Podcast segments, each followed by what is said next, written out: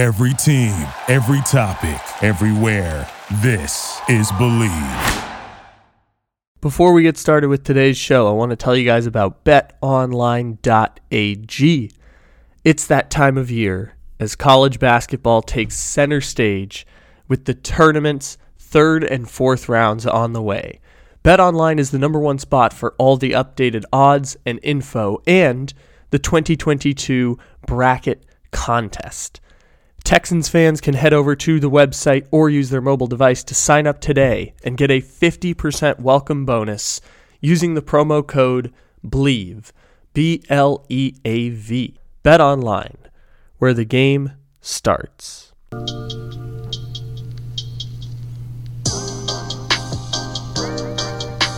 Good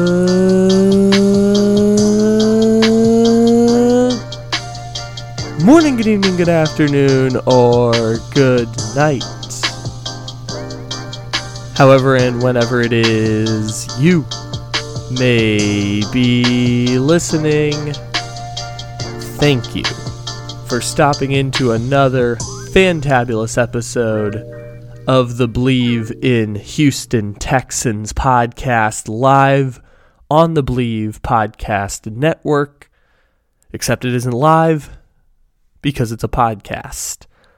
Welcome in, everybody. It is March 22nd. I hope you all are having a fantastic Tuesday or Wednesday or however and whatever date it is that you may be stopping in.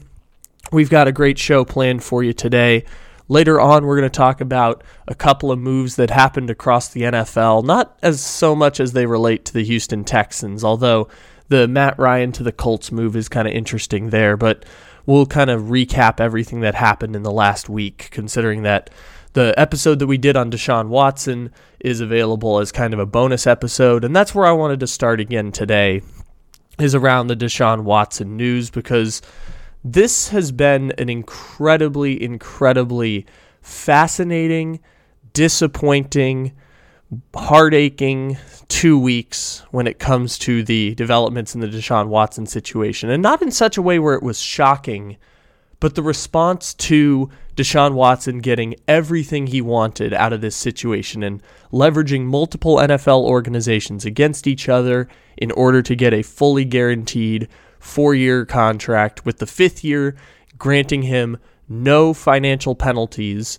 because they've set up a contract where he only makes $1 million next year in anticipation that the NFL is going to suspend him. And it's really, really good for labor and also really, really gross because Deshaun Watson is the person able to leverage all of his power and being uh, the power of being an NFL star who changes economies the same way we talked about LeBron James changing economies of Cleveland with one fell swift move.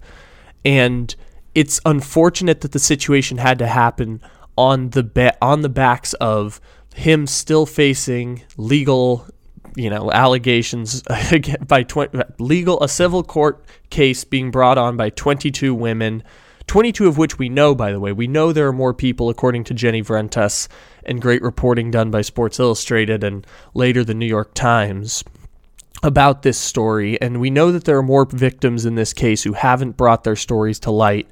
And Deshaun Watson, on the backs of sexually predatory behavior, ends up in a ends up being the person who gets to leverage all of this situation because he's a quarterback and because he was going to leave the Houston Texans anyways. Like we talked about on Saturday, the Houston Texans aren't the most fascinating party in this story. I think Deshaun Watson being able to leverage that amount of power, the Cleveland Browns who decided, or the Cleveland Frowns, as I'm trying to start calling them, the people who compromised their morals and ethics and were enabled at every turn. And by the way, will make it in such a way that none of the parties involved will have to answer for their decision other than the statements that were released on Monday when it came to the Deshaun Watson story. And I'm glad that a lot of people are starting to see through the mud a little bit on these statements and the little bit of eyewash that the Cleveland Browns have. Now, taking the statements at face value, if you wanted to believe the Cleveland Browns did their due diligence and ignore the fact that the lawyer Tony Buzbee for the 22 women pointed out that none none of the NFL teams called him or any of his clients in trying to understand the situation a little bit better. I think everyone pretty much understood where the bar was. They were enabled to compromise their morals and ethics in this situation to get a and to trade their entire future of their franchise, give up more trade capital than any team has ever given up for any single player in the history of the NFL. I know you can articulate Herschel Walker or any example down the line, but more trade capital than anyone has ever given up for a single player. And it's for that player who happens to be a sexual predator. So we've talked about all of that already, but one of the things I wanted to add on to here is the moral and ethical conflicts of NFL fans in the case of the Houston Texans. Because we don't know how involved or not involved the Houston Texans were with the NFL.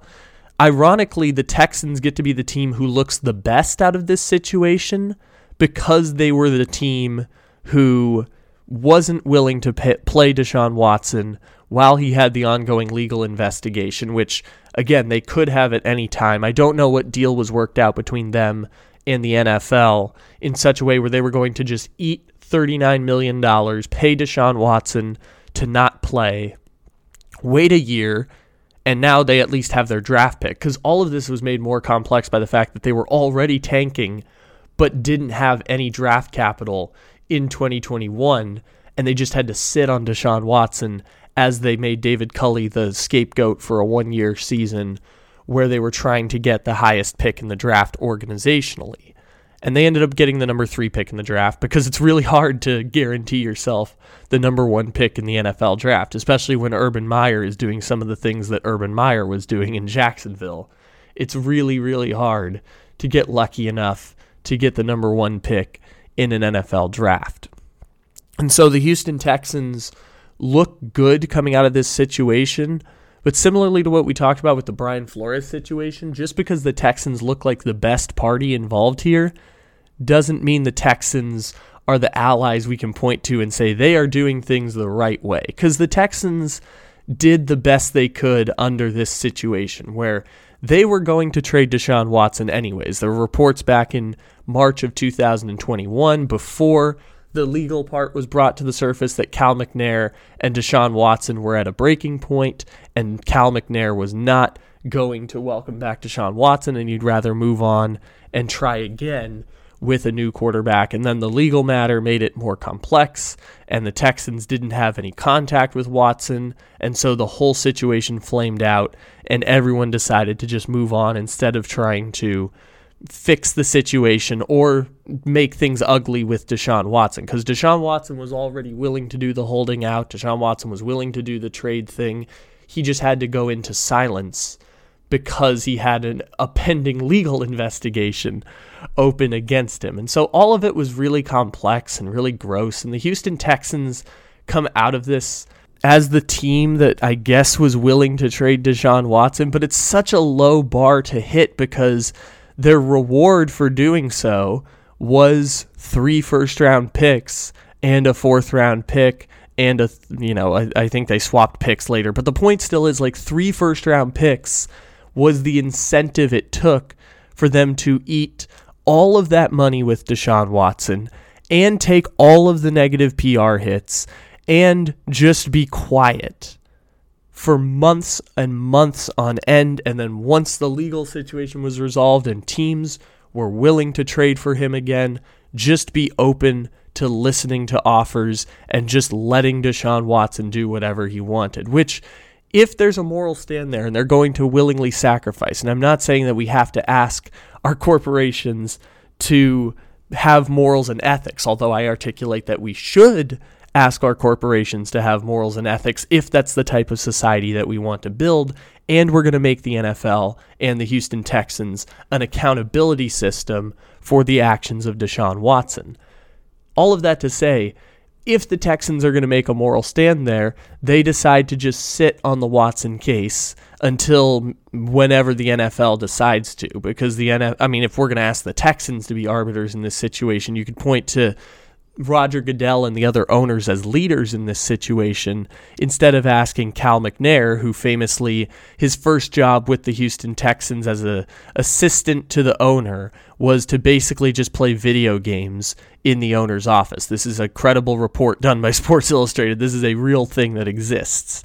And you're asking the team pastor and the Patriot Way guy to come in and compromise or and, and, you know stand on morals and ethics when the fate of their franchise rests in some part based on how they handle this Deshaun Watson trade, which is incredibly difficult because the systems have been created in such a way where Deshaun Watson is going to be enabled and protected and the Texans don't have to answer difficult questions because we don't have difficult questions to ask the Texans other than what due diligence did you do on the Houston on the trade of Deshaun Watson? And the only thing they can say is teams were willing to offer.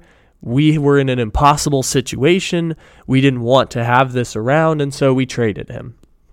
Now they didn't want to have him around because of the trade request before but I think the last year sealed the deal for them because they had to just eat it across the last 12 months. They had to eat it when it came to his contract. They had to eat it in not talking about him. They just had to eat it. And the NFL, I don't know what deal they struck with the NFL to make that such a case, but the Texans just had to be the bigger people in this situation over Deshaun Watson. And that's really, really weird because them being the bigger person over Deshaun Watson and not making this a, a petty feud where they they fight to withhold his money. That was better for the image of the NFL, and it didn't get us talking about the Texans pretty much at all over the last six months when it came to this Watson case. And that's really fascinating because the Texans get to walk out of this looking more scotch free than the other parties involved. And while it's not pure intentions, and they had the incentive to do so, because they basically, if you want to do the cold calculation from September through now, I mean, you can go back to March of last year as well, but September when they decide to just sit Deshaun Watson and pay him $39 million to not play, instead of the NFL taking it out of their hands and putting him on the exempt list, the Texans had the incentive to just eat their words sit on this case, and at the end, you will be rewarded with more draft capital than any trade in the history of the NFL. And by the way, you get sold short because Deshaun Watson picked the teams that he wanted to go to. So, whatever offer that team gave and whatever deal Deshaun Watson decided to go to, that's what the Texans got because the Texans had no leverage in this situation other than to say, we have to approve any trade before Watson interviews the Browns or interviews any of those NFC South teams. Like they didn't have any say on that situation. They just needed all those teams to submit trade offers that they were willing to approve. And the Texans surprisingly did the best they could under that really, really bad compromising situation. And at the same time, they get to look good coming out of this. And I don't know if they should because they are the team that traded him, even with matters still open. But I think we all kind of understand from that point of view, which is if you don't want this thing around anymore and you don't want to, uh, you want to absolve yourself of this problem, well, then you do it. And this is the difficult part because we all understand the idea of wanting to take decisions out of our hands. A lot of that is what moral arbitering is about as we figure out where we draw moral and ethical lines and we try and create systems of accountability as sports fans. Because I know Cleveland Browns fans are really going through this moral conundrum right now. I know Saints fans. Uh, we talked to Morgan from Australia on the Take It Easy podcast, which I encourage you all to check that out because it was a really heartfelt conversation about this situation. And all of that is a more all these fan bases have to make moral and ethical compromises when we don't ask that question of the Houston Texans because we kind of understand wanting to have the situation absolved. And yes, the incentive for the Texans was if you absolve yourself of the situation, you get three first round picks. But Deshaun Watson is more valuable than three first round picks. And that's the part that's really difficult for the Texans is that you're selling him for less than what he's worth, but you're just getting what you can to try and get out of that situation. And I don't know exactly what the process was there, and I know the Texans aren't doing that out of the goodness of their heart. I know the Texans are doing that because they are incentivized to do so in order to get their three first round picks as quickly as possible so that they can jumpstart a rebuild. And by the way, it's a trade that's going to be instrumental in the Texans rebuilding their franchise. As we said before, they're in year three of a five year rebuild. I know that they, they had the incentive there, and yet the Houston Texans wiped their hands clean of the situation without really ever having to answer questions about the process of this. And maybe the Texans will be the team that blows the whistle on this situation, or more likely, the Texans will be the good soldiers who do what the NFL asks. And what the NFL has asked for the most part is don't talk about the legal matter of this situation. Don't talk about the moral and ethics of this situation. Let's talk about what Deshaun Watson's trade value is and how good the Cleveland Browns are going to be next year. And I know Mina Kimes was talking about on her podcast with Jenny Vrentas how because of the way the system is set up in a male dominated profession and a profession where the NFL has ordered specifically their corporate partners to keep the keep it moving. You know, whether it's Adam Schefter tweeting out some messed up stuff about the case and trying to make it go away, or NFL media's coverage of this and what Deshaun Watson's trade value is. All of it has been either a moral or ethical compromise or just a, a, disregard for morals and ethics, which, by the way, a lot of people do. Like, I'm not saying that people are not morally flexible in this situation. It's just I am less morally flexible when it comes to this situation than I am for say, a case where we're talking about a suspension for drugs.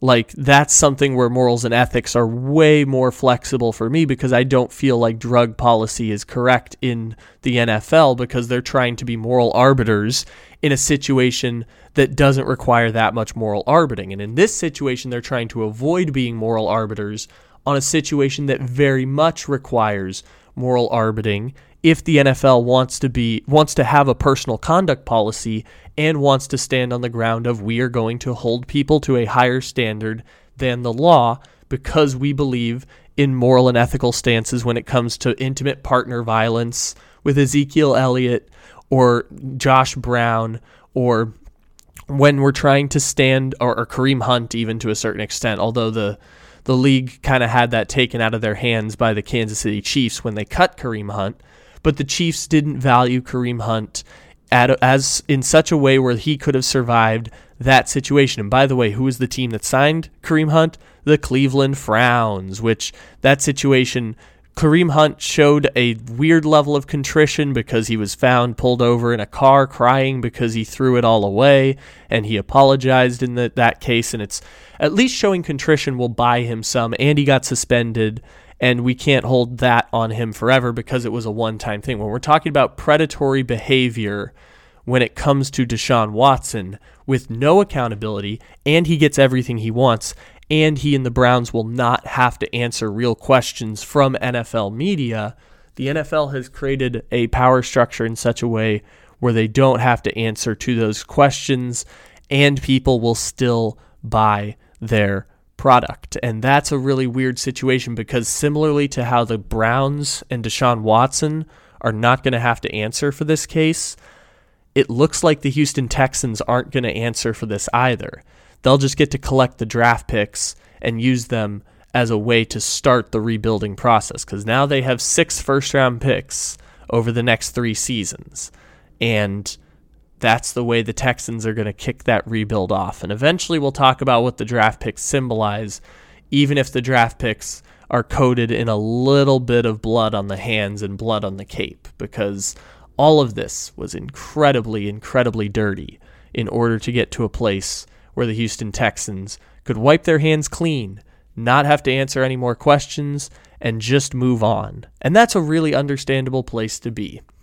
And I, as I mentioned before, I'm not saying this because the Texans did this in a we want to be done with this situation. That was part of it, but they also said we can be done with it and we get three first round picks. When right now Deshaun Watson holds negative value to us because he's getting paid $39 million to not play, and we have to take the dead cap hit this year instead of taking it in 2021 but at least after a year of delaying, we could finally move on and absolve ourselves of this situation.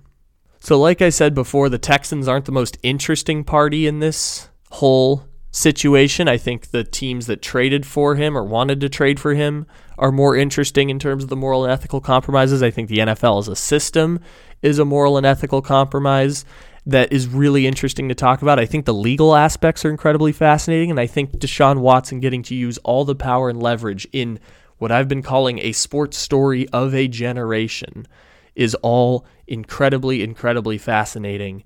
And the Texans also slide in here because they had all the incentive to absolve themselves of the situation. And they did as soon as they could. And I can't really blame them for it because the system is the way they are. And we all want people to take the moral and ethical decisions out of our hands. Like, this stuff is really hard. Legal systems are already not equipped to handle it, and there are hypocrisies at every turn. And I understand the Texans wanting to absolve themselves of this situation at the earliest point of convenience because it also incentivized them to get those draft picks. This show is presented by Athletic Greens. We've told you about Athletic Greens before. With one scoop of Athletic Greens, you're absorbing 75 high quality vitamins, minerals, superfoods, probiotics, and adaptogens to get your body right. Athletic Greens is one scoop in a cup of water every day, and that's it. To make it easy, Athletic Greens is going to give you a free one year supply of immune supporting vitamin D. That's 365 days worth of athletic greens. All you have to do is go to athleticgreens.com slash Bleav. That's B L E A V. You can also use the link in the description to this episode. Athletic Greens. Take ownership of your health. These statements have not been evaluated by the Food and Drug Administration. These products are not intended to diagnose, treat, cure, or prevent any disease. So let us circle the wagon around the NFL real quick because last week on the Bleav in Texans podcast, we talked about the Jaguars tax and the Jacksonville Jaguars being in a position where they got they got essentially enough players with all of their available cap space to be third in the division and it's only because the Texans are tanking and it's not a huge victory for them because they're still one of the 3 or 4 worst teams in the AFC. All of that is also still true, but then that was before the AFC also added Matt Ryan and Davante Adams over the past couple weeks, or I guess over the past couple days. So let's circle back to the Davante Adams trade in the first place, because similarly to what we talked about with the incentive, I don't think a wide receiver has ever gone for as much as what Davante Adams got traded for. Now there can be an argument to be made that there's never been a wide receiver available as good as Davante Adams, although I'll point to 27 year old DeAndre Hopkins being available in 2020 when the Texans dumped him on the Arizona Cardinals for basically nothing in the first of many moves that would signify the dismantling of the Texans organization and the beginning of a five year rebuild. And the Odell Beckham trade in 2018 with the Cleveland Browns would one could argue at the time was a larger trade than what Davante Adams is because Odell Beckham had just signed a giant extension. He was still in his early 20s or mid 20s, I guess. He would have been 25 at that. And being traded to the Cleveland Browns was two uh, the equivalent of two first round picks, which is more they got more in that trade than what the Packers got in exchange for Davante Adams. It was essentially Jabril Peppers, who was one year removed from being a first round pick, and Dexter Lawrence. This time, the Raiders gave up a first round pick and a second round pick to acquire Davante Adams. And I don't know if Texans fans had you know flashbacks to the DeAndre Hopkins trade, and obviously the Texans gave him a big contract before, and the Raiders had to sign the $29 million record-setting deal for Davante Adams, even though apparently the Packers offered more, which I'm not sure. Unless we have a dollar figure behind it, I'm not sure how to take the report other than at face value and say it, the Packers might have offered more, but Davante Adams wasn't going to play for the Packers anymore. But that also seems like something the Packers would leak after the fact to make their trade look a little bit better. And Green and to also smear Davante Adams on the way out. But the trade was interesting because they gave up 170 or 141 million dollars plus two premium draft picks in order to move off of Davante Adams. And while the DeAndre Hopkins trade was clearly an undersell, like the Texans clearly could have gotten more for DeAndre Hopkins, this feels like the Raiders are going to end up getting burned by the trade. And not just because like it's $29 million a year and they can navigate the cap in whatever way they do, but $29 million a year, whatever they do with the salary cap to make the salary cap number work, plus they also gave up two premium draft picks that they won't get to use. The same way the Texans last year didn't have any premium draft picks because they got rid of both of them in the Laremy Tunsil trade, which is crazy. Their top pick last year was Davis Mills in the third round. But the Raiders are going to get rid of both of their premium draft picks. They're going to get Davante Adams, and it feels like that was a lot, but not just because they gave up all that, but because historically over the last 20 years, if you're taking the Packers versus the Raiders in a trade, there's a pretty good chance the Packers are going to win and the Raiders are going to lose. It's just a pretty good point. It's a pretty safe point to make. But this is fascinating for how we value wide receivers in the NFL, and the Texans are involved in this in the same way, which I was talking about a second ago. How much is a star wide receiver worth when we're observing like Stefon Diggs gets traded for a first round pick and he becomes exponentially better because he has Josh Allen at quarterback instead of Case Keenum and Kirk Cousins. And Mike Evans is a great wide receiver for all these years, and then he breaks touchdown records once Tom Brady becomes his quarterback. And we see Keenan Allen improve with Justin Herbert and, wide receivers 6 through 15 are all pretty close together. Like if I throw out two names of wide receiver ones that we think are premium players, so we throw out, say, Mike Evans as wide receiver 6, and I throw out, say, AJ Brown as wide receiver 15. There's not a whole lot of difference, we think, in our evaluations between Mike Evans and AJ Brown. A lot of it is fit and a lot of it is circumstance. And so, how much does a premium wide receiver value, especially for a team that doesn't have one? Like the Miami Dolphins have never had a true wide receiver one, and they're hoping Jalen Waddle is going to be that. They traded two first round picks for Jalen Waddle to be that. And maybe it'll happen, maybe it won't. But like the Jaguars have been desperately trying to find a wide receiver one. And the Dolphins have been desperately trying to find a wide receiver one. So, how much would they value getting a guaranteed wide receiver one? I think the Raiders are also in the same camp now that I think about it because they tried to trade for Antonio Brown. Then they got Darren Waller to be essentially a wide receiver one, and Waller got hurt last year. And so, Hunter Renfrow had like more yards than Stefon Diggs and as many touchdowns as Mike Evans. It was ridiculous how good Hunter Renfrow was last year, given that he looks like Hunter Renfrow. But for a team looking for a wide receiver one, like how much do you pay to guarantee a true wide receiver one? Because wide receiver ones sometimes play up or down to the quarterback level that they're with. It's why I think even though Davante Adams and Derek Carr are living together and they were college teammates, I think you're going to see a decline in production for Davante Adams in Las Vegas. I could be wrong, but I do think you're going to see a decline in production for Davante Adams combined with the fact that he's 29 years old. And what is going to happen if you want to guarantee a wide receiver one? How much are you willing to pay for it? Because we don't know exactly what the number is, But if we view most wide receivers like 6 through 15, like there's five stud receivers, and maybe Davante Adams is one of those five stud receivers even into his 30s. It would defy all wide receiver logic, but maybe Davante Adams continues to be a stud well into his 30s. We don't pay as much as the Raiders paid for Davante Adams, at least is the conclusion we can make right now. Maybe it works out, but we also get more than what the Texans got for DeAndre Hopkins. So if we're trying to answer the question, how much is a top wide receiver worth? The answer is somewhere between those two.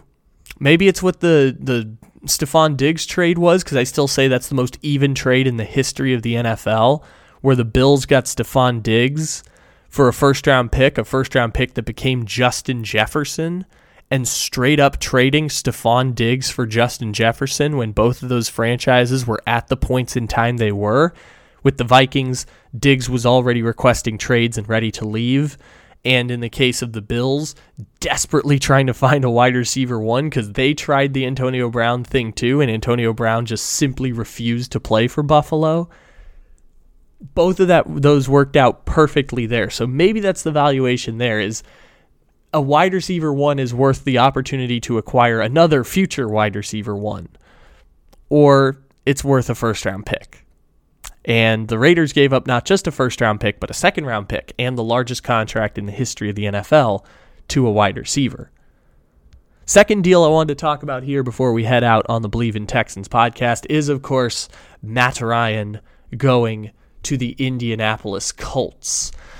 And I think the Colts were already the favorites in the AFC, but that more has to do with the fact that I don't like the moves of the Tennessee Titans. And I think that if Derrick Henry isn't the same player he was pre injury, because Derrick Henry came back super early from injury last year and was incredibly ineffective in their playoff game against the Bengals. And by the way, they almost still beat the Bengals. Like, I'm not going to say they were terrible there. They almost still beat the Bengals, even with Derrick Henry essentially being the equivalent of the backup 18 uh, wheeler D'Onta Foreman.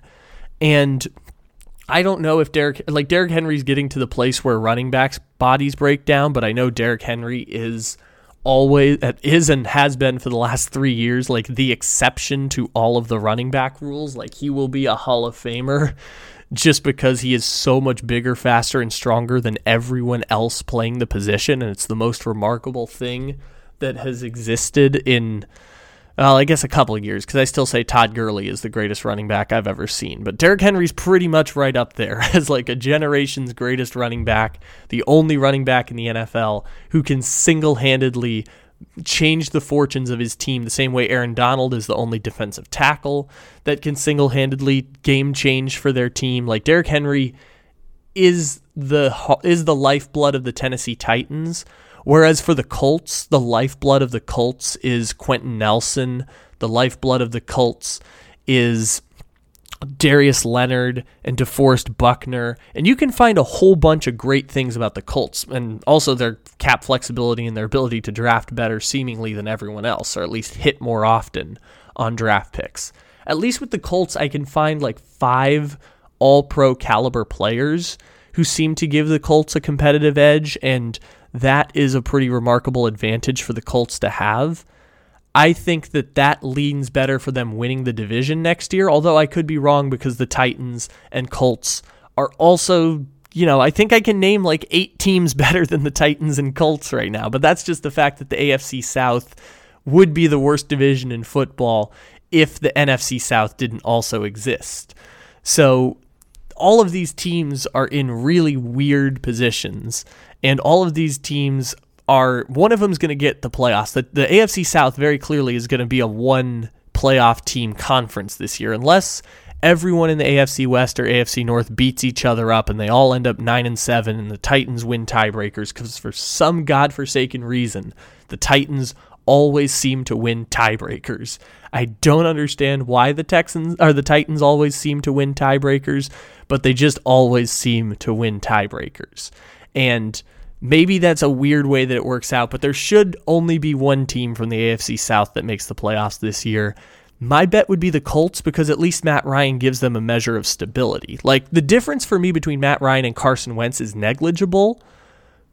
But I also understand why the Colts make the upgrade from Matt Ryan to Carson Wentz because Matt Ryan, even if he's old, is a safer bet than Carson than the Carson Wentz experience, which was sometimes he's going to throw 180 yards and three touchdowns in the first half against the Buccaneers and then come out in the second half and throw 90 yards, no touchdowns, and two picks, and you're going to lose a 17 point lead that you had to the Bucks. That was the Carson Wentz experience. Matt Ryan has had similar types of experiences, and Matt Ryan is not the same player that he once was. But Matt Ryan's also not completely washed like Big Ben. I've called him the rotting corpse of Matt Ryan because the rotting corpse isn't quite dead yet. The rotting corpse of Matt Ryan does still have something left in the tank, and I'm glad that he's going to a place that does have a good offensive line. Maybe it'll they'll get to the playoffs and they'll disguise him the way they that the 49ers disguised Jimmy Garoppolo in the playoffs. But this was a move that the Colts 100% should have made. And by the way, Matt Ryan was in favor of making this move because of course apparently once the Falcons were, you know, alienating him because they tried to trade for the sexual predator. Matt Ryan said he only wanted to go to the Colts, and that's a great situation given the Colts were also the last opening available because it seems pretty clear to me that Baker Mayfield, who by the way is still one of the top 20 quarterbacks in the NFL, Baker Mayfield is going to be a backup somewhere. Or he's going to end up on the Carolina Panthers. Like the Panthers are going to get either Jimmy G or Baker Mayfield, and the other one is going to be a backup somewhere, unless Jimmy G, for some godforsaken reason, starts for the 49ers, which I just can't comprehend the decision making and people defending the decision making. I just can't comprehend if you're going to give up three first round picks on Trey Lance, it basically means you've given up on Trey Lance at that point. I mean, not like it's over for Trey Lance, but I just it, defeats the whole purpose of drafting Trey Lance is not playing him as a rookie because the great hack to the system is the rookie on a the rookie contract for the quarterback. But that's a whole nother conversation for a whole nother day. I appreciate each and every one of you for stopping in to the Bleav in Texans podcast. We have episodes every Tuesday and bonus episodes if there's big news coming in, if the Texans trade a draft pick. Obviously, the last two weeks they've been around the Deshaun Watson news. First, when no charges were brought about on him, which was going to speed up the process, unfortunately, for NFL teams to decide to trade for a sexual predator with 22 open, acu- uh, open accusations with people putting their names on it of sexual misconduct and sexual harassment but the trade was going to happen. The trade did happen a week later, and then we break into news then. So we'll have breaking news stuff if something big happens. In the meantime, check out all of our other podcasts here on the Bleav in Texans podcast. You can check me out over on Take It Easy every single day. And the way I wanted to finish this off, since we talked about the Titans before, is playing a clip that I like to save for very special occasions. But because today was a day where I talked about how I don't believe in the Titans, part of the reason of the backstory on this was that in 2019, when we first started doing this whole podcast thing, one of the best takes I've ever had was if the Titans bench Marcus Mariota for Ryan Tannehill at two and three, they will make the playoffs. And not only did they make the playoffs, they ended the Patriots as we knew them and then beat Baltimore in the first game or in the divisional round, the year that Lamar won unanimous MVP and Baltimore was literally unbeatable the entire season. But then ever since then, I've been doubting the Titans, and I would have not re signed Derrick Henry, and I would have not re signed Ryan Tannehill, and I've just been doubting the Titans ever since. And part of that was saying last year that the Titans were maybe the sixth best team in the AFC who happened to get the number one seed, and it was just terrible that they got the number one seed because they didn't deserve it, even though they had the best record, even though they had the same record as the Kansas City Chiefs. They technically had the same record. So, to cap off today's podcast, here is me being loud right about the division rival Tennessee Titans in 2021.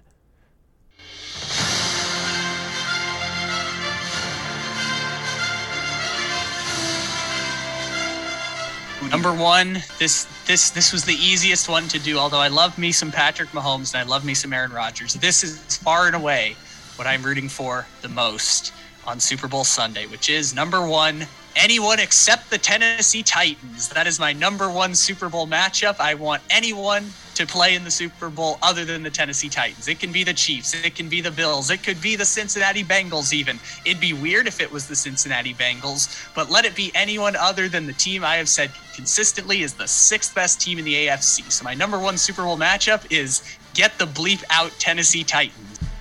I'm just fascinated that the Titans wound up with the number one seed. Uh, that was bizarre. I mean, this is the thing that I've said all week, which is I, I know there are tiebreakers, but the tiebreakers are wrong. The tiebreakers were just wrong this year. That the Titans are the one seed over the Chiefs and the Eagles got in over the Saints. Both of those tiebreakers were just wrong in doing the analysis of who's a better team because I know the Chiefs the Chiefs could go to Tennessee tomorrow and be seven point favorites and well, the fact that they have to play the Steelers on Wild Card Weekend is unfortunate. You take that away from the Titans, they are essentially what the Bengals are, what the Saints are, what the Chargers are, and what the Broncos are, just by taking away Derrick Henry. And so that is why, even with the easy strength of schedule, the Titans were always going to be in jeopardy because they can be beaten on any given Sunday. And I know that's a cliche, but the Titans can't score points. It's the same way the Steelers are, where. I wish the NFL could have gone to 16 team playoff this year so that the Colts could have played the Titans in the first round, gone into Tennessee, and beaten the Titans. Because the Colts are better than the Titans. The Bengals are better than the Titans. The Ravens with Lamar Jackson are better than the Titans that team wins because they get that turnover margin. And I get to be proven right in spectacular fashion that the Tennessee Titans are incapable of scoring points. Is that the schedule does not matter. Yes, the Chiefs may have a really difficult strength of schedule, but the Kansas City Chiefs are still really, really good. The Titans may have an easy schedule the rest of the way, but they're also not very good.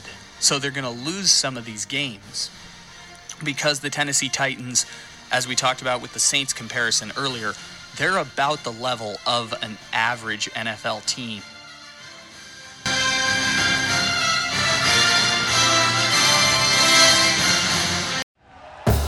Thank you for listening to Bleav. You can show support to your host by subscribing to the show and giving us a five star rating on your preferred platform. Check us out at Bleav.com and search for B L E A V on YouTube.